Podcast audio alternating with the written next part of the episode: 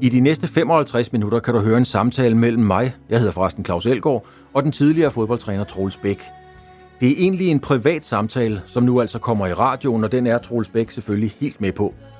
Samtalen er ganske uforpligtende og på ingen måde forberedt, og derfor har den heller ikke form af et struktureret interview. Det er helt enkelt to mennesker, der taler sammen i telefonen om det, der nu er sket, siden de talte sammen sidst. Og snakken tager udgangspunkt i corona, sport, tanker og refleksioner.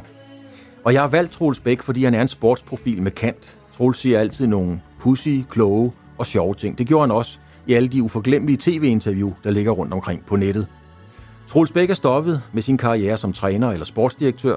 Han har været på jordomrejse med sin meget store familie, og nu er jeg bare nysgerrig efter at høre, hvordan han egentlig går og har det.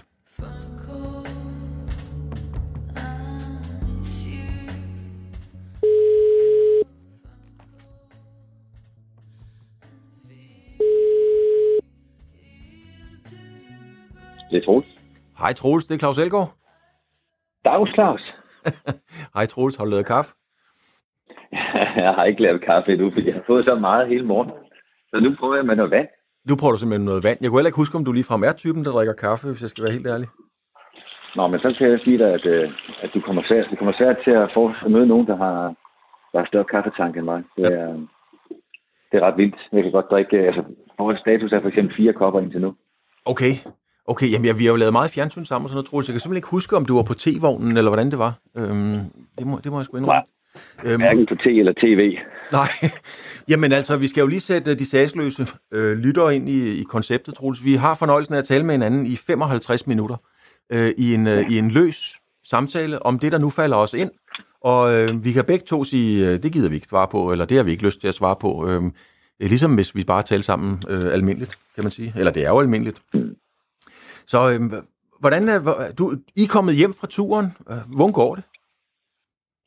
Det går rigtig, rigtig godt. Øh, man kan jo selvfølgelig øh, tage en vinkel, hvor man kan øse enten bekymring eller noget andet på, men jeg er svært ved at finde den.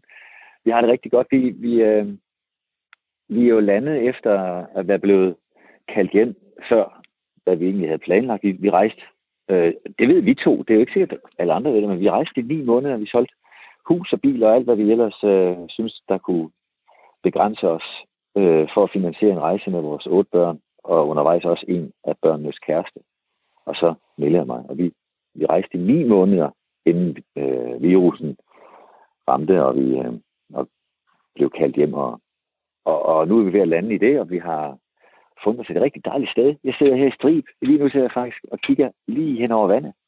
Ja, altså, øh, øh, altså Strib, øh, når, ja, Strib, det er jo Strib Festival, men er det dernede, hvor man kigger ned, når man kører over broen? Er det dernede, du har fået hus? Ja, ja, altså jeg kan så ikke se broen herfra. Vi er lige rundt om tangen, så jeg kan se Fredericia. Okay, øh, ja. Og, øh, og, og det er simpelthen så fantastisk, fordi det er nogle venner, som, som vi jo nu må sætte endnu mere pris på, der kontakter os af egen kraft, da de hørte, at danskerne blev kaldt hjem og vidste, at vi var ude og, og sagde, at hvis I nu står og ikke har noget sted at bo, så var de så privilegerede, de havde et ekstra hus til leje. Ja. Det, det fik vi lov at lege. Men cirka to dage før vi skulle komme hjem, så ringede de og arrangerede det for os. så det okay. var god timing. Ja, det er sgu god timing, Troels. Det er ret god timing. Men altså, I tager afsted der. Øhm, jeg, jeg har selv øhm, øh, gerne ville afsted, men jeg har ikke, jeg er ikke beriget med så mange børn, som, øh, som du har, Troels. Men jeg har altid gerne ville afsted med mine drenge, og har også været afsted med dem enkeltvis til, til Thailand og så videre også i et pænt stykke tid. Men, øh, men, men vi er aldrig kommet afsted på de lange ture. Altså, hvad, hvad, hvad gør man så af tanker, når man tager afsted? Fordi en ting er logistikken og flyvebilletterne, men der, man skal vel også lave nogle spilleregler på en eller anden måde, ikke? Ja, nu, nu det sidste bliver sådan lidt i tvivl om, hvad jeg skal svare på, fordi der må have været nogen, men, men, og det er jo tavligt, hvis jeg har gået stiltigende med den, skal pokker skal folk så agere inden for det.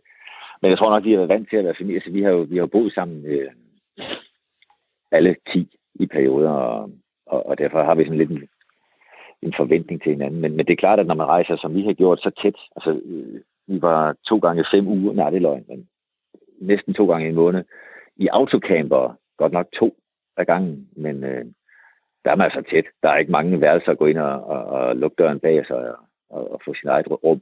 Så vi har været ekstremt tæt i, øh, ja, i først i syv måneder, hvor efter vi splittede op i mindre og, og det gør jo noget, altså man oplever sig selv på godt og ondt, og man oplever hinanden på godt og ondt, og det meste er jo godt. Og en gang imellem har det også været, øh, være tæt. Ikke? Altså, det lyder helt åndssvagt, og det tænker jeg ikke, at du lige nu har, har rigtig meget forståelse for, at det kan være hårdt at rejse. Jo, jo det, det, kan det?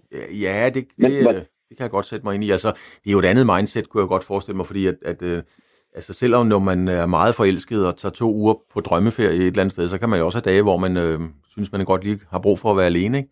Så hvis man er nået ni mand afsted, øh, så, så er det klart, så er, så, så er man vil... Øh, det ved jeg sgu ikke, Troels. Men jeg vil da tro, man på, på en eller anden måde, fordi man, alle vil jo gerne give plads til hinanden, og det koster jo også noget energi og, og så videre. Ikke? Så, så man, det, det tærer vil på alle parametre på den gode måde. Ja, altså, og, og ideen var, at der ikke skulle være så meget kompromis. Jeg, jeg, jeg har det rigtig svært med kompromis, og på den måde forstået, at så ender vi med, at alle sammen ikke har fået noget, vi rigtig gerne vil have, men det giver af på, afkald på en masse. Så, så øvelsen består i, og det gælder vel egentlig, om vi rejser eller ej, at, at der er nogle klare, rene tilvalg, mm. som man så i øvrigt, øh, som, som den, den ved siden af, må tage stilling til, om man vil være med til. Men i stedet for, at det hele bliver sådan en, øh, vi mødes på midterrabatten, øh, kompromissøgende ting.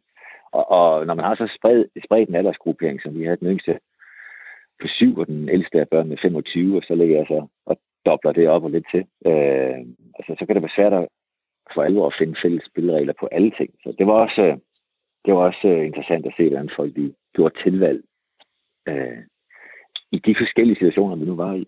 Men hvad med, du, du har rejst, øh, at du har været en del i Thailand. Jeg, har, jeg kan huske, du har vist nogle billeder engang ja. af, af utrolig dejligt sted, du tog hen. Øh, Jamen altså, Thailand er, er det jo, jo er mit. Altså, det, det, okay, det, det, ved de godt, det er i Thailand.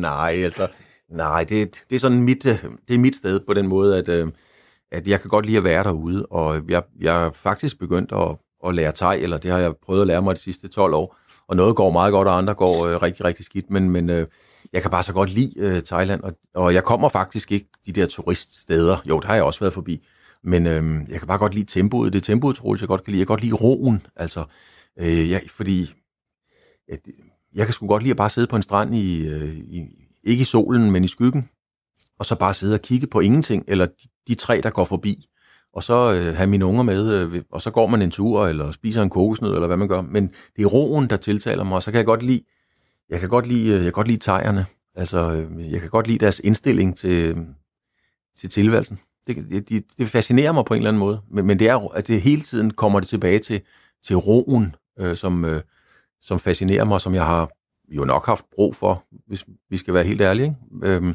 men den, den kan jeg godt lide.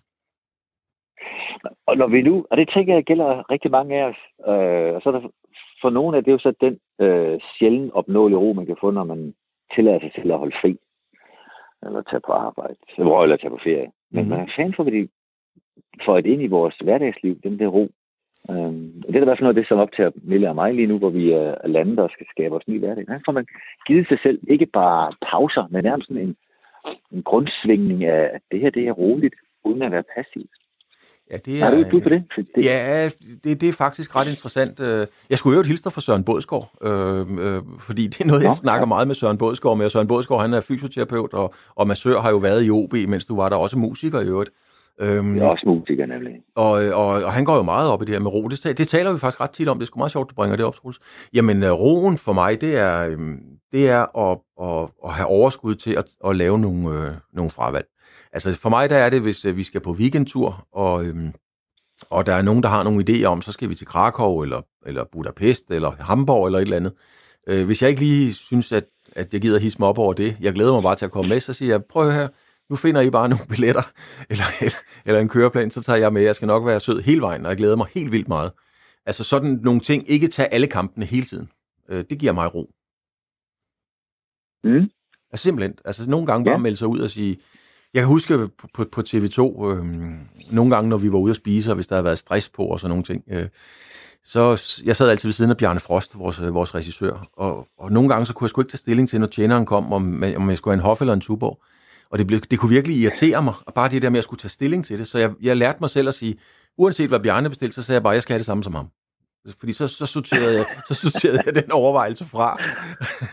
og det er faktisk rigtigt. Og Bjarne har god smag, eller hvad? ja, og, og Bjarne har super god smag, ikke? Men det er sådan mere et billede på at vende sig til at sige, at nogle gange, så, så giver det ro, og, og ikke skulle have en holdning til alt. Øh, det, det, når ja. du spørger mig, så er det det, jeg bruger meget i hvert fald. Øh, Men det kan også blive passivt, og det er jo ikke sjovt. Nej, og jeg har jo ikke, altså det er ikke fordi, jeg sidder med, med det gyldne svar, jeg sidder nok med, med de overvejelser, og så det svar, der passer bedst til mig. Jeg har fundet ud af, for mig der er det, der er det ikke fravalg af en masse. Jo, det kan det så vise sig i næste led at være. Det er, ikke, det er ikke det at lade være med noget. Det er mere at være nærværende om det, jeg så gør. Altså, jeg kan godt være, synes jeg selv, relativt effektiv øh, og rolig samtidig, hvis jeg bare hvis jeg bare holder fokuset på det, jeg reelt sidder og gør, og ikke samtidig prøver at holde, holde øje med, om tre andre ting også går, som jeg gerne vil have det skulle. Hvis jeg har nærvær om det ene, og det kan være mine børn, det kan være min kone, det kan være opgaven, måske samtalen her nu, ja. så, så oplever jeg det som om, at uh, i hvert fald i mig, er ro. Altså, det er noget, jeg savner, og det er noget, jeg siger til min, øh, til mine egne drenge. Og jeg, jeg, jeg synes virkelig, det er ærgerligt, at, jeg, at det er meget sjældent, jeg ser mine eller andres børn, eller voksne for den sags skyld, fordybe sig i noget. Det synes jeg er, en, øh, det synes jeg er ærgerligt, og, og også lidt for mig et faresignal. At, fordi hvornår fordyber man sig efterhånden i noget som helst? Altså, det synes jeg, det synes jeg er trist. Fandt du ro? Altså, øh, du har været vant til, at det buller omkring ørerne på dig, når du har været øh, Superliga-træner eller sportsdirektør. Altså, så har du virkelig været i orkanens øje. Ikke? Øhm, og da du så holder op, så må der da blive en bravende ro, altså lige pludselig. Ja, men det har jeg fundet ud af. Det tror jeg faktisk ikke er afgørende øh, for mig, hvad der sker udenom mig. Altså, fordi jeg har også haft perioder med sindssyg travlhed, og, og, hvor, hvor, og den, den branche, jeg har bevæget mig i, har været relativt offentlig. Øh, meget eksponeret, specielt i tiden i Brøndby, som er Danmarks mest eksponerede arbejdsplads. Men der har jeg lagt mærke til, at det, det behøver ikke at afgøre af, hvor mange, der, hvor mange opgaver der er på en gang, eller hvor mange, der, der hiver i mig. Det er mere, hvor meget jeg kan sætte mig fri enten af andres dom, og så samtidig give mig, give mig lov til at bare være nærværende om den ene, øje, det ene opgave, jeg sidder med. Og så, så, så er det egentlig ikke så afgørende, hvor mange opgaver, der kommer bagefter, eller, eller hvor mange, der kigger på det. Men kan du, godt, kan, kan du godt være i roen? Fordi det, er noget, det lærte jeg, da jeg stoppede på TV2. Øhm, fordi der var jo også pres på, kan man sige. Øh, jeg skulle lige vende mig til roen og, og, og, og disciplinere mig selv til at, at kunne holde den ud, helt ærligt. Det må jeg sige. Ja, jeg kan godt forstå, tror jeg. Altså, det jeg forstår, det er, at når man har været vant til at, at flytte mange drikker på en dag, altså øh, at være på på, så kan det være, kan det være helt forsvindende svært at være øh, i, i ro eller i pause. Um, ja. Altså, jeg, jeg kan godt genkende, hvad du siger. Ja, fordi... At, øh... Jamen, men jeg kan, jeg, men, men prøv at, det er også fordi, du, du er tit live. Ikke? Altså, det har det været både på TV2 og, ja. og i mange andre sammenhænge, men det, du laver det live, og, og det vil sige, fortrydelse er ikke rigtig muligt. Du er nødt til at sørge for, at det hele er på på en gang, og det at være forberedt og være nærværende og være øh, klar på katastrofen og sådan noget på en gang, det er da også, det er også meget. Ja, det, det, det var i hvert fald øh, for mig. Nu synes jeg, det var sjovt, og jeg havde, det var ikke sådan en belastning på den måde, vel, men på et tidspunkt, så, ja, så synes jeg bare, det var nok. Og, og, og så glædede jeg mig egentlig til roen, og den så kom, så, øhm, ja, så, så, så blev den også voldsom. Og jeg kan huske det, fordi jeg, jeg har sådan et program i øvrigt, altså, som jeg håber en dag, Troels, du vil høre, der hedder Fremkaldt. Der talte jeg med Jesper Skibby, mm.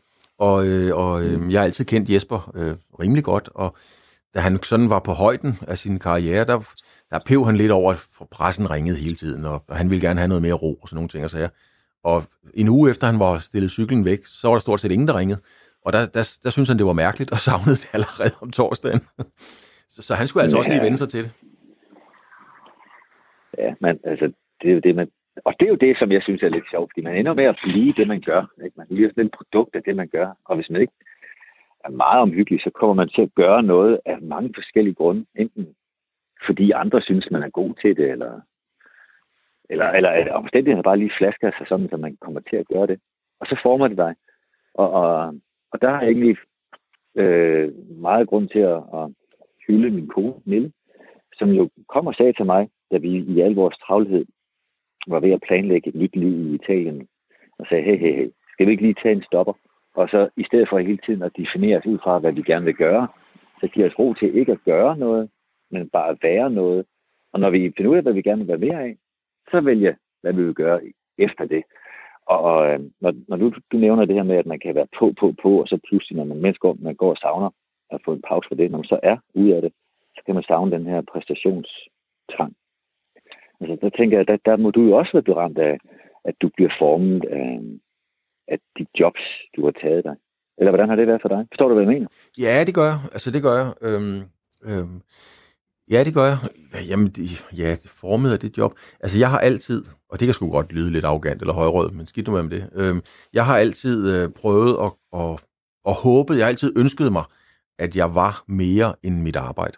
Jeg har altid ønsket mig, at jeg var mere end ham studieverden på radioen eller på tv. Jeg har altid ønsket mig, at jeg var mere end ham fra fjernsynet. Fordi hvis jeg kun var det, så ville jeg synes, så ville jeg blive lidt træt af mig selv. Altså jeg har altid, jeg har altid, øh, jeg har altid håbet, at folk opfattede mig som et interessant menneske, uden at være i, i fjernsynet eller i se og høre. Så, så, så, men selvfølgelig er det med til at forme en, det er klart. Og, og, øhm, og, og man kan heller ikke frasige sig helt, at, at øh, jeg havde en sjov historie jeg var på, jeg, ved du hvad, jeg var med min nabo Søren. Vi var simpelthen på, på genbrugspladsen for nogle år siden. Og så står vi derude, og vi står der med, med arbejdshandsker og kasketter, hvad fanden man nu står med derude.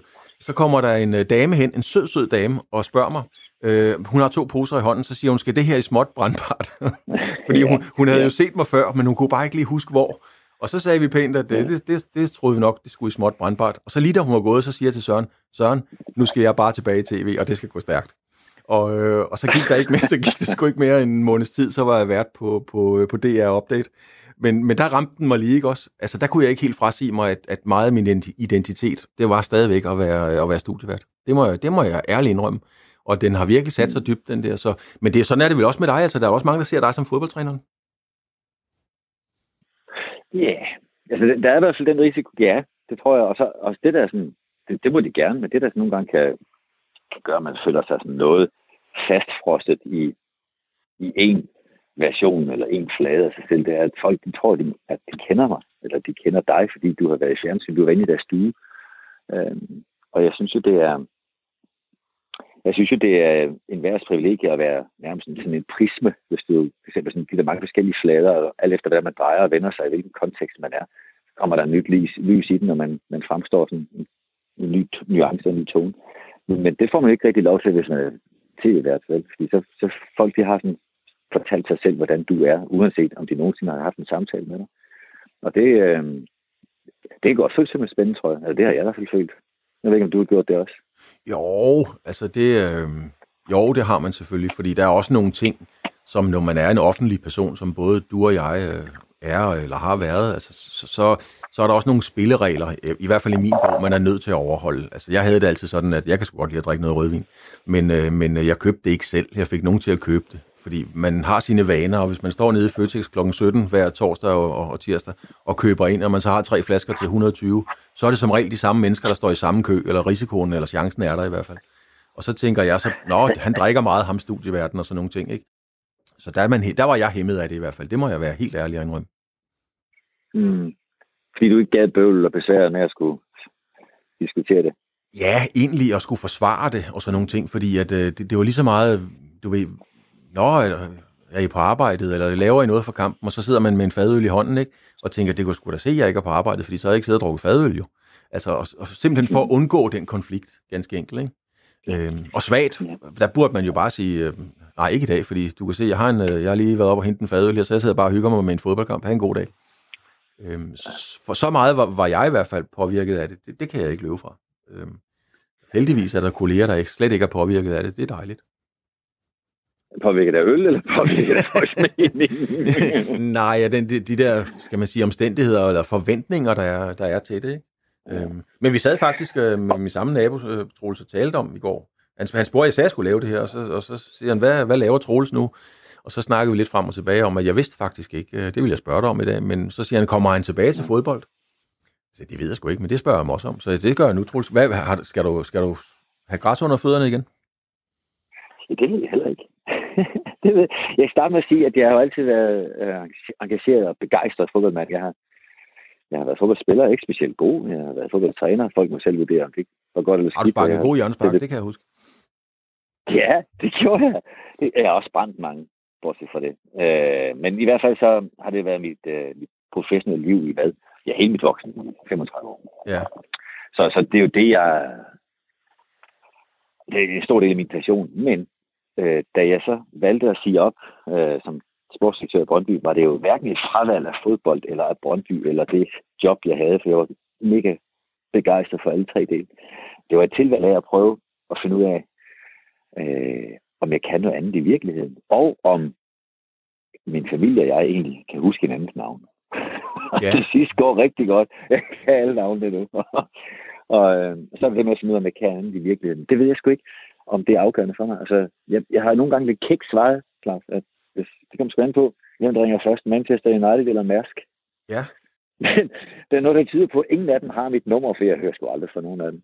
Øh, så, så om det bliver for igen, altså, det vil jeg ikke være ked af, for jeg, jeg kan simpelthen så godt lide det. Men lige nu prøver jeg at, at sådan, teste mig selv af på, på nogle andre ting. Og så kan du sige, at det er ikke særlig modigt, for hvis det er en podcast, der handler om fodboldens hverdag, altså, wow, er det et vognbaneskift, eller er det en mm.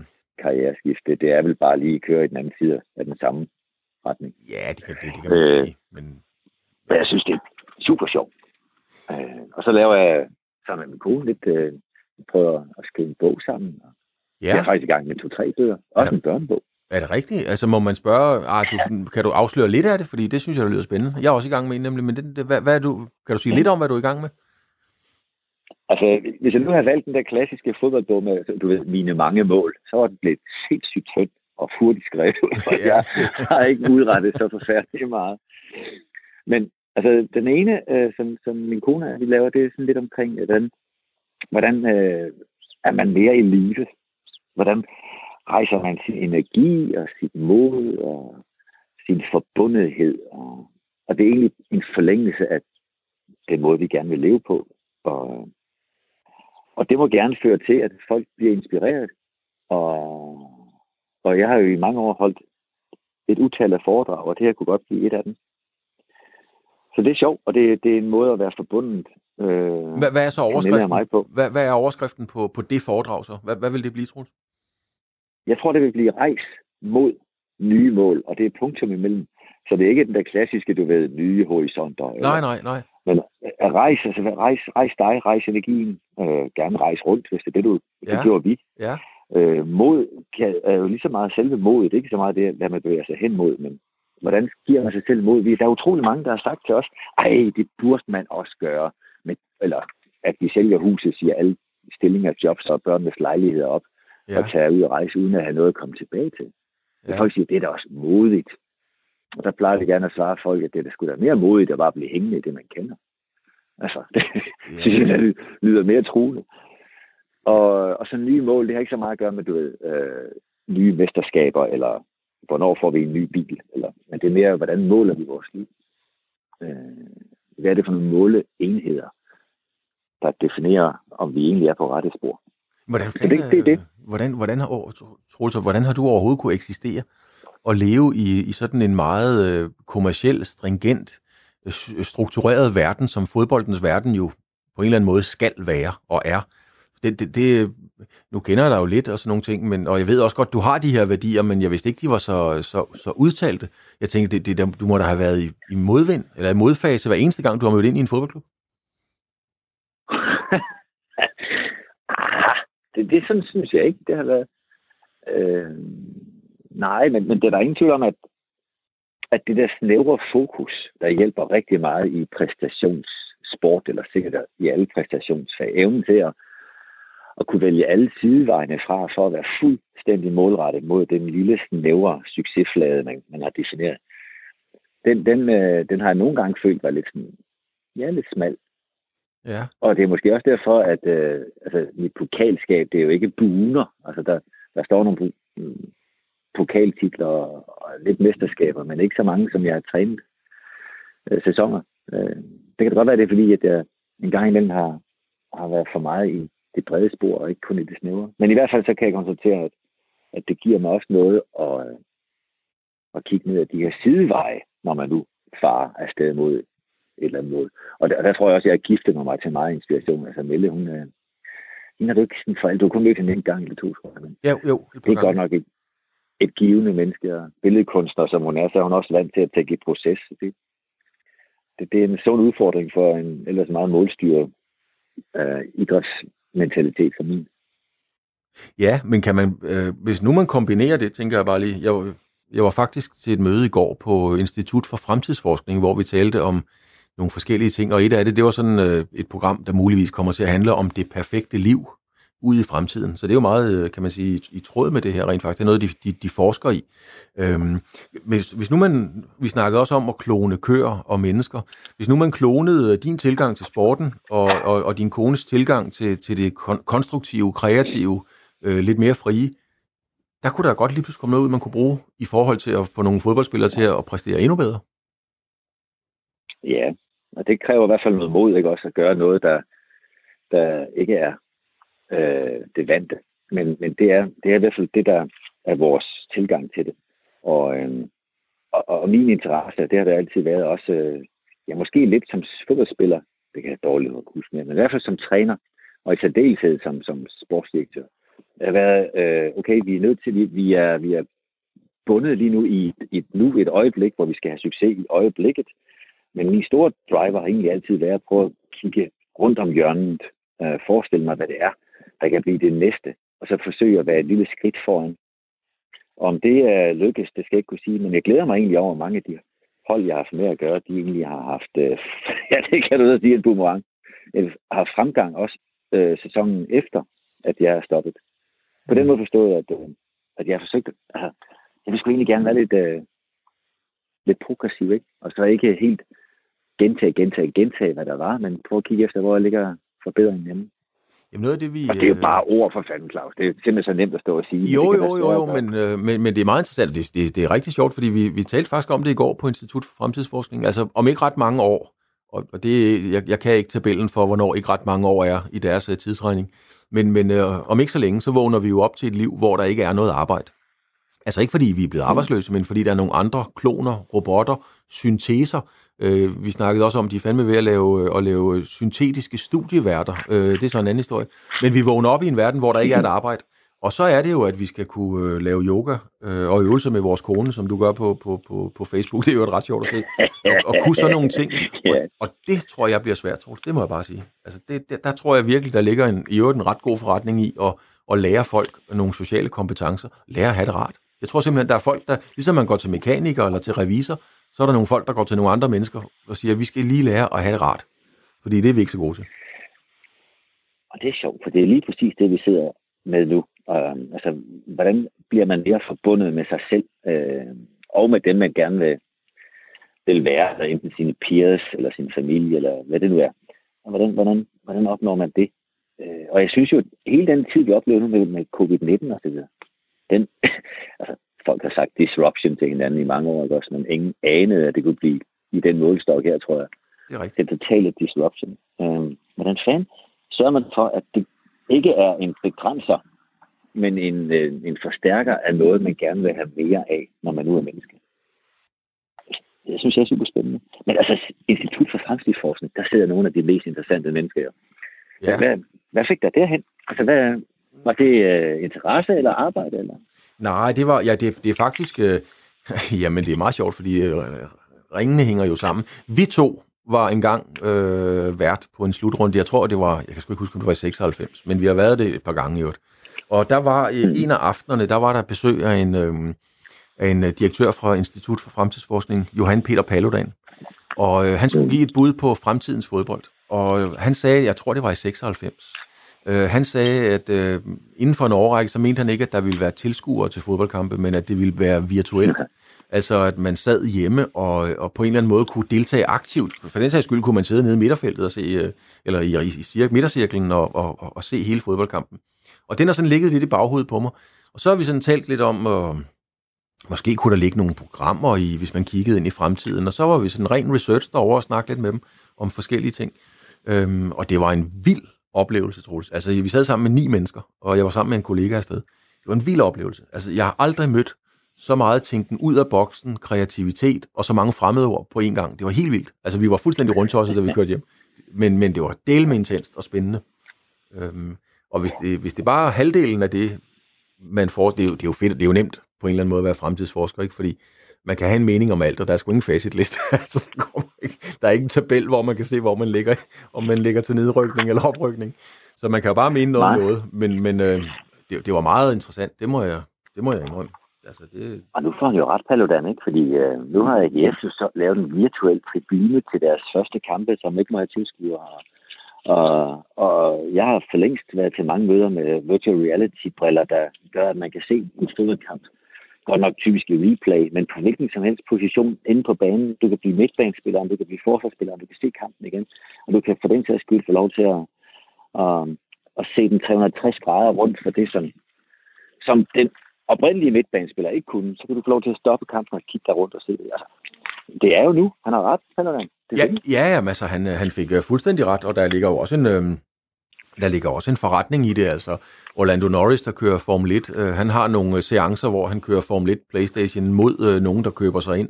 Altså, de kan abonnere, så kan de køre et, et, et, et øh, Grand Prix i Monaco, eller hvor de nu kører hen, øh, mod ham, og det er der jo rigtig mange, der gerne vil, ikke? Øhm. Og vi, vi talte også om derovre, om, om man kunne forestille sig en... Altså, e-sport har jo fået en kæmpe, kæmpe, kæmpe gennembrud nu, ikke? Hvis nu Liverpool ja. for eksempel, de havde sådan en, en, en turnering, øh, hvor man sagde, der er otte af førsteholdsspillerne, der spiller deres øh, pladser, og så sælger vi tre pladser. Der var mange, der gerne ville betale rigtig mange penge for at være med i start, startline for, for Liverpool mod Tottenham. Så der kunne godt ligge en forretning også. Ja, altså hvordan så siger du så, øh, spiller de den virtuelt?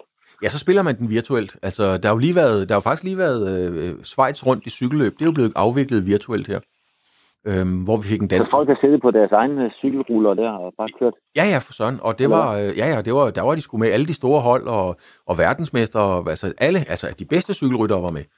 Og øhm, det, var, det blev jo kørt virtuelt, og, øhm, og der kunne man jo godt åbne for tilmelding. Det vil sige, at, at der kan jo for den sags skyld være 200.000 med i løbet, uden at der er nogen, der kører ind i hinanden. Det kan man jo selvfølgelig ikke i virkeligheden. Ja. Men hvis man kører så... Og der findes jo ikke den elite-motionist, eller bare cykelmotionist, der ikke kunne tænke sig at prøve at køre op ad Alpe d'Huez mod øh, en eller anden bjergrytter, bare for at se, hvor hurtigt man kan køre. Ikke? Øh, og, og hvis, man åb, hvis, hvis du åbner for den og siger, det koster 500 kroner, eller 100 euro, eller et eller andet, så kan du køre med i Schweiz rundt, eller i et eller andet bjergløb. Og så kan man se, hvor meget man bliver sat. Jeg tror, der vil blive...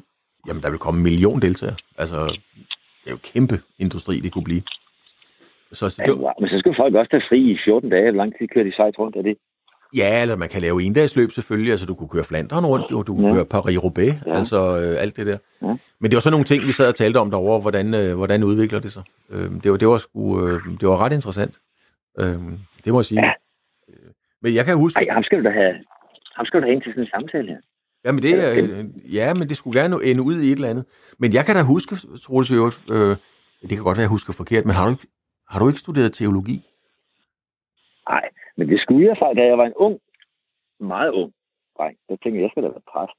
Men så fandt jeg ud af, at jeg ikke var så religiøs. Og så synes jeg, det var en besværlighed. Sådan. Okay, okay. men jeg kunne godt lide tanken om at, altså den der omsorg for andre, og, og forsøge at, og, og hjælpe folk, der sidder med en eller anden dilemma, til at få et eller andet perspektiv på det. Det kunne jeg dengang godt tænke mig. Så, så, så det er lidt skævt husket, men det er faktisk meget sandt. Ja, jeg har læst til læge. Du har læst til læge? Okay. Nå, men jeg tænkte bare det med teologien, ja. om, om det ligesom var, var det, der var ved at overmande dig igen i forhold til, til når vi kiggede på livet. Ja, ej, det, det, det er så ikke spurgt op på en religion. Det er det ikke. Men, øh, men jeg kan da godt, jeg kan da godt en gang imellem, og du skal da ikke være sådan et forsøg på at være småfilosofisk, men jeg kan godt en gang imellem tænke, den der lettelse over at have noget at tro på. Ja. Øh, den, den er da fristende. Men, men jeg er der ikke. Altså, jeg, jeg, jeg har haft for eksempel for meget medicin og naturvidenskab, og det står lidt i vejen for mig. Altså, hvordan, det skal jeg lige forstå rigtigt. Nå, altså, at, at den der tro, øh, evnen til at tro, og, og en gang imellem at placere øh, nogle af de mange spørgsmål over i en tro, i stedet for at skulle have en anden faktuel viden. Altså, der er en lettelse i at have øh, sådan, nogle faste størrelser at tro på. Og, øh, og det er lidt besværligt, hvis man kun kan erstatte det af faktuel viden, altså naturvidenskabelige beviser, fordi så, så har jeg for lidt viden til at kunne øh, sige, tage over for det, som troen eller skulle have gjort for mig. Men, men jeg, jeg, jeg tror mere på, øh, at vi alle sammen er en del af det store hele. Øh, om det så er båret af en gudskraft, eller bare det faktum, at vi alle sammen er energi, der, der forbinder sig med, med hinanden. Så det, jeg har ikke brug for, at det skal have et navn. Nej, altså, jeg, jeg har det sådan, det, det, det har jeg altid sagt. Jeg vedkender mig, jeg, jeg vedkender mig alle religioner. Jeg vil ikke undgå det evige liv på grund af en teknisk fejl. Så det, det er sådan en... Øh, jeg tror faktisk, det var... Jeg tror, det, jeg tror, det var Woody Allen, der sagde det. Jeg mener, det var Woody Allen. så den er faktisk, den er faktisk meget sjov.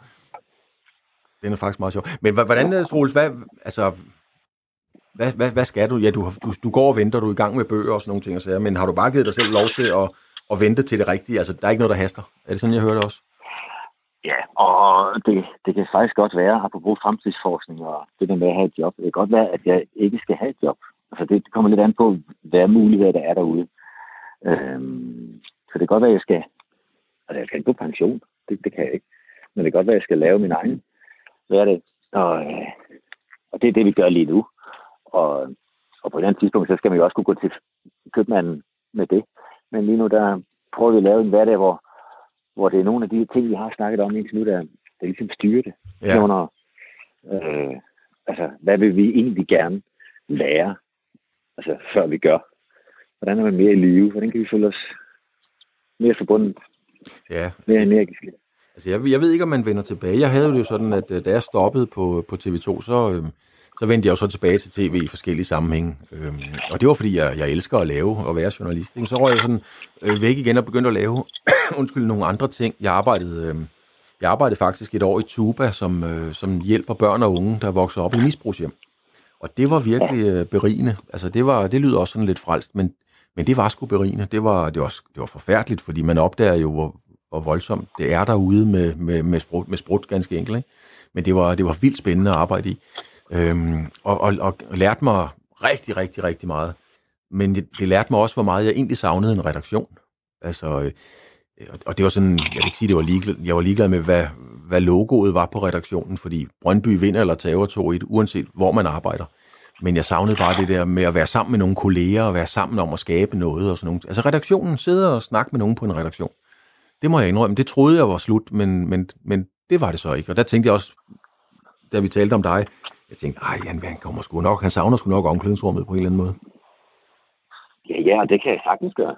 Øh, og, og jeg, jeg er også helt på det rene. Jeg ved ikke, hvordan du har oplevet det der med at flytte med karriereskiftet. Øh, fordi det er også pisse ærgerligt at opdage, hvor begrænset man egentlig var for 10, 15 og 20 år siden, fordi man nu har fået større viden om det, man har gjort. Altså kan se, hvor man nu faktisk er blevet dygtigere. Og når man så synes, at nu kan jeg endelig se, hvad man reelt kan udrette i jobbet, og så begynder at flytte med at finde en anden, en anden branche, det er vel også sådan lidt paradoxalt. Hvordan oplever du det?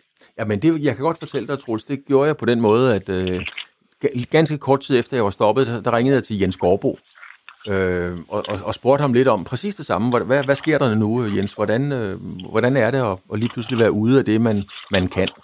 Og så sagde han, Claus, det kan jeg godt sige dig. Øh, det første år, måske halvandet max, der kan du leve af at være kendt. Derfra skal du leve af at kunne. Øh, og det er altså to helt forskellige discipliner. Øhm, og, og det må jeg indrømme, det er rigtigt.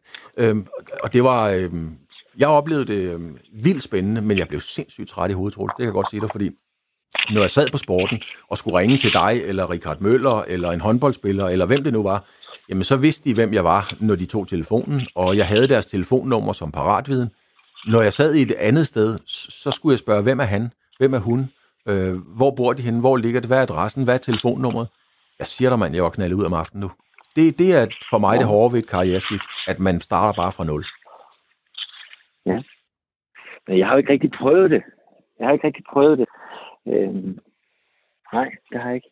Og øhm, ja, ja, alle, alle kan have brug for en, en gang imellem give sig chancen for at starte fra nul, men, men det har jeg ikke prøvet. Altså, det, jeg ved faktisk ikke, hvordan det er. Altså, det er meget, øh, det er meget grænseoverskridende øh, eller det var det for mig i hvert fald, men også meget, meget lærerigt, og, øh, og en god måde at holde sig skarp på. Nu vil der nok være en del mennesker, der synes, jeg ikke har holdt mig specielt skarp. men altså, man, man skal tænke hele tiden. Altså, der er ikke noget, øh, der er ikke noget automatik, som Morten Olsen sagde. Der er ingen automatismer. Øhm, og du får ikke noget foræret, fordi du skal simpelthen hver eneste gang, du gør noget, så skal du tænke over, hvorfor du gør det. Hvor at, øh, der er meget automatik i, i, når man er i sin comfort zone, hedder det ikke sådan? Øhm, så på den måde, der, der er det altså, der kan jeg godt sige, dig, der, der bliver man skulle lige rystet, rystet igennem. Ja, Men, men, men øh, er det så nok til at sige, jamen, ah, jeg trænger til at være tilbage på en redaktion, hvor jeg, Altså, er det malighed, eller er det nej. fordi det er drive? Eller? Nej, ja, nej, for mit vedkommende, der var det... Nej, hvis det var malighed, så skal du lade være. Altså, så skal du lade være at blive fodboldtræner igen, hvis det er malighed. Fordi så har man ikke drivet til at gøre en forskel, og du gider ikke være en middelmodig træner. Altså, du gider ikke blive levebrødstræner. Hvis du skal være træner, så skal du, så skal du øh, lave en for, gøre en forskel, tror jeg. Og sådan har jeg det også med, min, øh, med, med at være journalist. Altså, det er noget, jeg går og bilder mig selv ind, at jeg gør det. Men hvis jeg, hvis jeg bare havde sagt ja til et journalistjob for at skulle betale husleje, det kunne jeg aldrig finde på. Altså, aldrig nogensinde. Det bliver det, vi skulle prøve for meget til. Altså, og der er nok nogen, der kaster op ud over kakkelbordet nu, men, men øh, det tror jeg ikke skal være driveren for at gøre det, for at komme tilbage. Men det er jo en ærlig sag. Altså, jeg mener, Troels, der er jo også... Jeg har prøvet at blive skilt. Øh, folk, der er blevet skilt, og så prøver man noget andet, og så finder man ud af, at man stadigvæk elsker den, man har børn med, og så finder man sammen igen. Det er jo en ærlig sag, og sådan er det vel også med et job eller en karriere at finde ud af, jeg elsker mit journalist, jeg elsker redaktionen, det skal jeg tilbage til. Er det ikke det samme? Jo, jo, jo, jo. Altså, jeg synes jo, det at give sig selv sådan et, øh, en pause, hvor man kan se på, hvad det egentlig er, man holder af. For eksempel ved det, man har arbejdet med i alle årene. Altså, bærer det. Bærer det stadigvæk til, at man vil tage en runde mere. Jeg konstaterer, at jeg synes, det er sindssygt fedt at være i fodboldmiljøet. Så jeg er ikke afskrækket af det. Jeg synes også, det er sindssygt fedt at være i min familie. Ja. så, så det viser sig, at jeg er utroligt godt gift og har en dejlig familie her. Ja, ja altså man kan sige, at, øh, at det, det, det flotte valg, eller det modige valg, det er jo at lade være med at komme tilbage. Fordi det er jo det, det, det, det nemmeste, det var jo at tage telefonen og sige, jeg kunne godt tænke mig at være træner. Så havde du formentlig fire klubber i Danmark og tre i udlandet i morgen. Ikke? Så, så det vil jo ikke være noget problem. Så, så det, det modige valg er jo at lade være. Ja, og så, og så kan man jo kan man nogle gange være så ivrig, at man kommer til at være forhastet og tage det forkerte.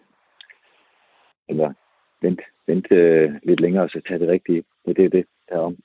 Din... Øh, omdannelsespunkt i det her. Jeg kan faktisk huske, at, øh, at øh, din forgænger nede i, øh, i OB, ah, forgænger, forgænger må det ville have været, øh, Roald Poulsen. Og Roald, han sagde en, en dag til mig, at, øh, at øh, de var blevet Danmarksmester faktisk. Og, øh, og så talte jeg med ham om, øh, omkring det her med at skulle forsvare mesterskabet, altså forsvare det og sådan nogle ting. Og så kiggede han på mig, og det kunne Roald jo. Han kiggede på mig, som om jeg var dybt debil, ikke? Og så sagde han bare, Claus, hvis man er bange for at tabe, så kan man ikke vinde. Og, og det, det gjorde dybt indtryk på mig. Og det er sådan også lidt det, jeg vil med det, Troels, det er at sige, hvis man skifter karriere, hvis man er bange for, om det går godt, så er det svært at få det til at lykkes. Ja, ja det er rigtigt. Men det er sådan, hvad er det, så kan vi så skifte til at citere fodboldfolk, men jeg tror, det er det universelt ting, men der var en, fanden var det en engelsk træner, jeg snakkede på et tidspunkt, som sagde det her, uh, whether you think you can or you can't, you will be right. Og det er rigtigt, altså, hvis man, hvis man har sit fokus på det negative, så, så, så skal det nok få lov til at opfylde sig selv.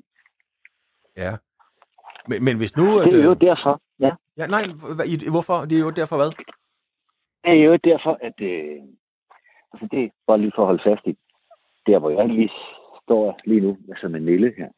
Det er derfor, vi snakker om, når vi, når vi skal have mere livsenergi og mere glæde og mere forbundethed, så skal du ikke starte med at sortere alt det grimme ud og med fokus på, hvordan, hvordan er der nogle forbud, der kan få mig til at være mere lykkelig. Altså klassikeren fra slankekuren om alt det, man ikke må.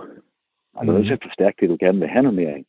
Og så er det både sjovere og lettere, og så fylde, fylde dig selv op med, med, med det, der du gerne egentlig i sidste ende vil have mest af. Altså det viser sig, at det er ligesom, når vand det driver olie ud af et glas, jo mere du fylder vand i, i glasset, jo mere vil det olie af sig selv bare skylle ovenud. Ja. Jamen, er det mening? Ja, det gør det i høj grad, fordi at, at jeg nogle gange, ikke når jeg sidder sammen med Søren Bådsgaard, øh, fordi det er altid hyggeligt, og nogle andre mennesker, men nogle gange, når man har haft gæster, eller man har været ude hos nogen, eller et eller andet, så kan jeg sgu godt tage derfra og tænke, ah, vær nu lidt glad, altså, for fanden mand, altså, vær, vær, vær, vær dog lidt glad, altså, vis nu lidt, lidt, lidt, lidt, lidt glæde, det er jo, det er jo tilladt at juble, altså for, for, for pokker, Vær glad over noget bare. Der, der kan jeg godt sådan nogle gange blive sådan lidt, øh, ej, hvor blev det af det hele? Altså, har, du, har du aldrig oplevet det, hvor man tænker, ej, det er sgu for tungt, det her? Øh, jo, måske. Jeg, jeg synes jo i hvert fald, at jeg godt kan opleve folk, der i, lutter iver efter at være øh, alvorlige, eller er mere seriøse. Hvad det. Øh, det kan komme til at forblande, øh, de to ting sammen, så det bliver så super alvorligt, så det hele bliver så tungt, i stedet for at være seriøs, og så fylde det på, som det egentlig skal til for, at noget lykkes. Og det har meget tit noget med energi at gøre. Så hvis man, hvis man, hvis man kunne, kunne komme derhen, hvor man ikke tog det helt så sindssygt alvorligt, men seriøst, så tror jeg på, at det var sjovere. Det man gerne vil lykkes med. Men, men, men jeg, jeg tænker det mange gange sådan, at, øh, at, øh, at danskerne, Danmark, er bare ikke sådan i humør. Vi er bare ikke i form, hvad angår humør. Det, det slår mig nogle gange. Vi er simpelthen bare i dårlig humørform, hvis man kan sige sådan. Det er et meget godt udtryk. Det er, meget godt udtryk. Det er som om, at vi hele tiden har lært den der skeptisk stillingtagen, så vi, så vi holder øje med, hvad kan det egentlig være af ting, som man har overset, hvis man er at glad.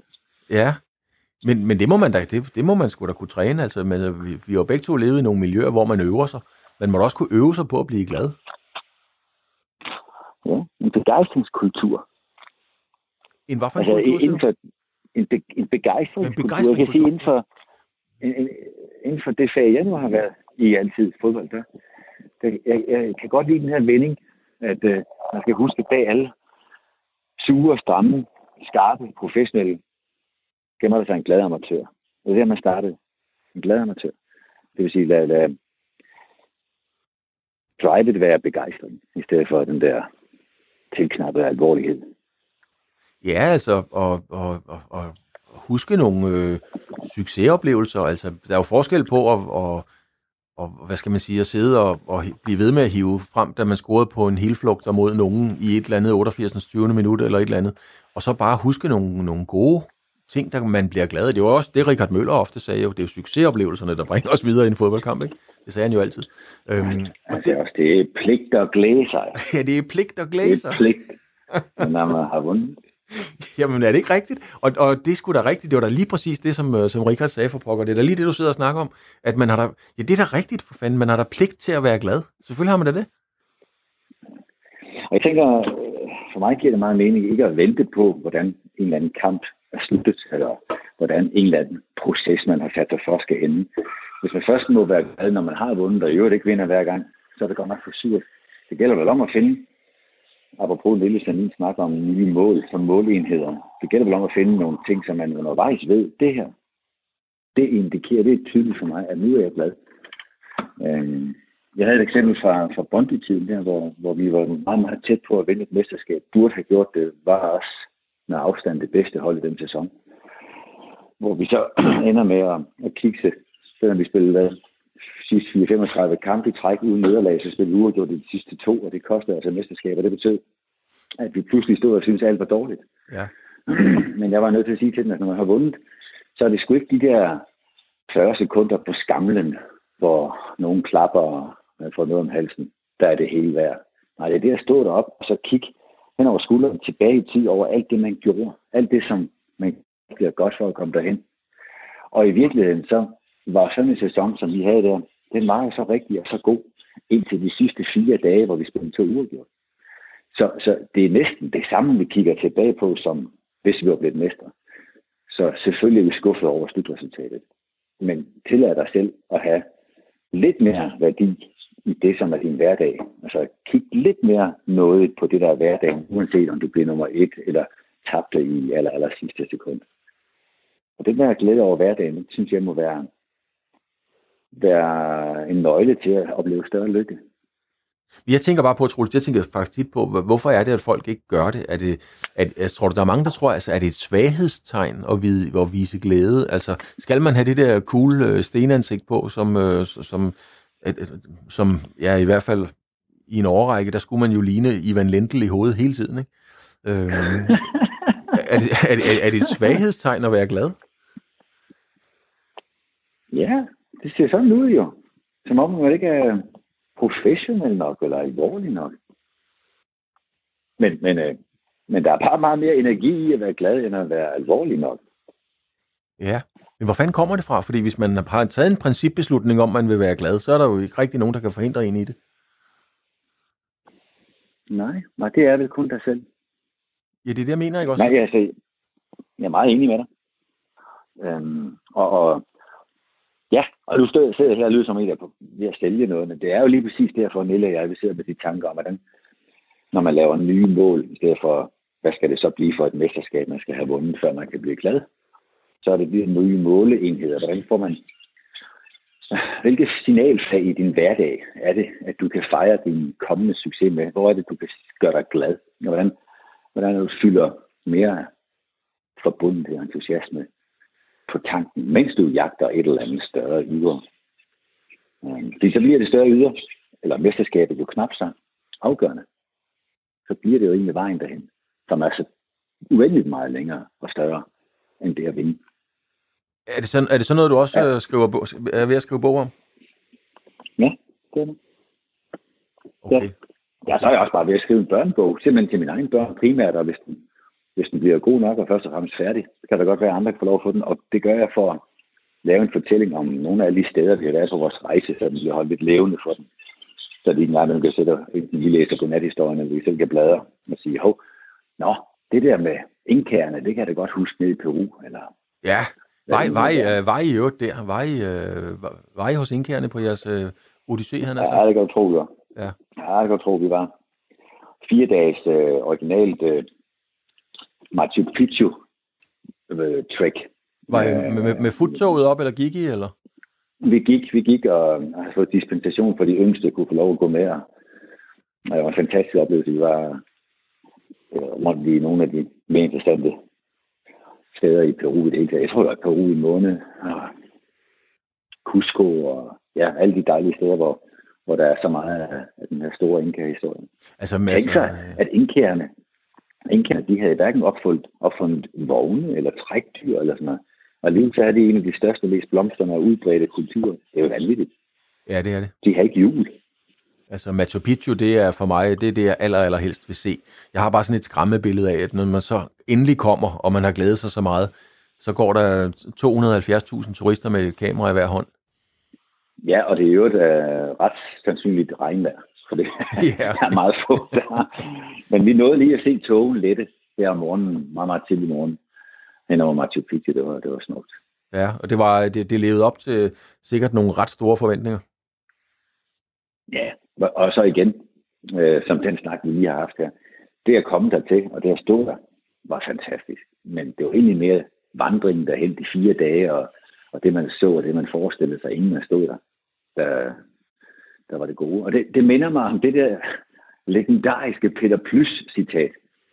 Du kan sige det, hvis du husker det. Der er sådan, det hvor, hvor han blev spurgt Peter Plys, hvad er det bedste i verden? og han så siger, det er, det er at spise honning. Og så stopper han lige lidt op og siger, nej, nej, det er lige inden, man skal til at spise honning. og, og det synes jeg jo egentlig er det meget godt fortalt. Ja, det er forventningens glæde, ikke? Jo, jo, eller, eller vejen derhen. Ja, ja. Altså det sidste skridt hen over mållinjen er jo selvfølgelig vigtigt. Men du er aldrig kommet dertil, hvis ikke de andre 10.000 vis af skridt var blevet taget. Så det der med at definere, hvor smidt er så det vigtigste. Ja, det, den er jeg med på. Altså, den er jeg med på. Ja. Øh, min nabo gjorde mig opmærksom på, det var vist nok dig, der engang sagde noget med, med håndbold og, og konfirmationer, og du kunne ikke huske, hvem det var, der blev gift, eller hvad det var. Jeg kan bare huske, der var et eller andet. ja, jeg har, det har jo været en besværlighed, eller en omstændighed omkring det, at jeg nogle gange har haft en gang på din gang arbejdsplads TV2. Ja. Det at, at som så, så stor en håndboldkanal, så, så var det måske ikke den direkte vej til anerkendelse, at jeg synes, håndbold er, er, er noget bizart, banalt spil. Men jeg ved ikke nok om det, tror jeg. Synes du det stadigvæk? Jeg ved ikke nok om det, og jeg har mødt rigtig dygtige mennesker, der kan sige mange gode ting om det, men i virkeligheden, så synes jeg stadigvæk, det er sådan et udvidet værtshusslagsmål, hvor de største, de vinder. Ja, det, jeg, har lige lavet en, jeg har lige lavet en fremkaldt med Ole Eliassen, øh, den gamle landstræner. Det var ham, der sagde det her med, ja, ja, ja. livet er for kort til kvindehåndbold. og det, ja, den, den har han også hørt. Ja, det har han, og det er jo igen det der, så er vi tilbage til det der med identitet. Altså, den er, det siger han jo også, den er han bare blevet identificeret med, og det vil han blive, til han dør. Men det var Ole Eliassen, han, øh, han blev identificeret med, med, sit, med sin udtalelse. Det må man bare sige. Hvad, ja, og, og meget tit, så, så er det jo mangel på indsigt, der gør, at man siger noget simpelt om, om noget andet. Jeg ved ikke nok om håndbold, det kan bare se, at de store, de vinder som regel, og der, det minder om dødbold det hele. Jamen, øh, Troels Bæk, jeg vil, øh, jeg vil lade dig få fred nu, og, øh, fordi jeg skal rent faktisk ind og redigere et øh, andet indslag, og Det har været, det har været øh, sindssygt spændende at, at snakke med dig i, en, i 55 minutter, Troels. Jeg glæder mig voldsomt meget til, vi ses. Troels, have en, øh, en fortryllende dag. Vi, vi ses, jeg glæder mig. Tak, i lige måde, Claus. Det er godt. Hej. Hej.